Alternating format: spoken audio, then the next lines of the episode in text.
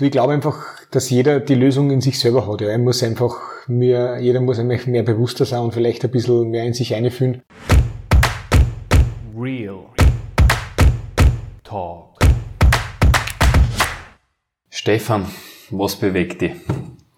Also zurzeit das Thema, ähm, ich habe schon ein bisschen Existenzangst, weil natürlich wir Diskothekenbranchen sind und wir nicht wissen, wie es weitergeht. Ja. Also das ist schon was, was mir zurzeit gerade jetzt ein bisschen unruhig macht. Ja. Und was machst du aber, wenn die Angst bei der Tür klopft? Los, was, was du, ich nimm's an, ja. Du nimmst an. Ich nimm's an. Weil alles, was du dagegen bist, das, also ich nimm's an und, und, und horch rein, was das ist und was ist und versuche dann an einem anderen Tag wieder positives zu sagen, ja. Welcher, welcher Ratschlag ist der beste, den du jemals gehört hast? Du, Ratschlag ist immer schwierig, weil das ist immer ein Schlag, ja. Ein Schlag. Also ich, Tipp? Tipp. Du, ich glaube einfach, dass jeder die Lösung in sich selber hat. Ja. Er muss einfach mehr, jeder muss einfach mehr bewusster sein und vielleicht ein bisschen mehr in sich einfühlen. Und die Lösung hat er meistens selber in sich selber, bevor er sich, wenn anderen quasi Meinungen einholt, holen. Aber ich glaube schon, dass, dass die Lösung immer jeder, jeder in sich selber trägt. Ja. Und ähm, auch vielleicht, wenn, wenn ich einen Ratschlag krieg, vielleicht auch nicht immer, wenn einer jammert, ja, dass du mitjammerst mit ihm, sondern dass du vielleicht ein bisschen äh, genau wie es du immer tust, ja, äh, dass da ein bisschen dagegen ist oder dass das eigentlich, das ist zwar unangenehm, aber im Endeffekt ist noch eigentlich ein geiles Gefühl, wenn man einfach sagt, ja, wow, äh, das weckt ein bisschen auf. Mhm. Wie hast du dein inneres, verletzliches Kind geheilt? Pah, ich glaube, da bin ich nur immer dran. Ja. Also ich glaube, das ist eine, eine Herausforderung, was mein ganzes Leben hat. Weil die sitzen so tief drinnen, die Glaubenssätze als Kindheit und ich glaube, das ist eine Herausforderung, was man ganzes Leben lang.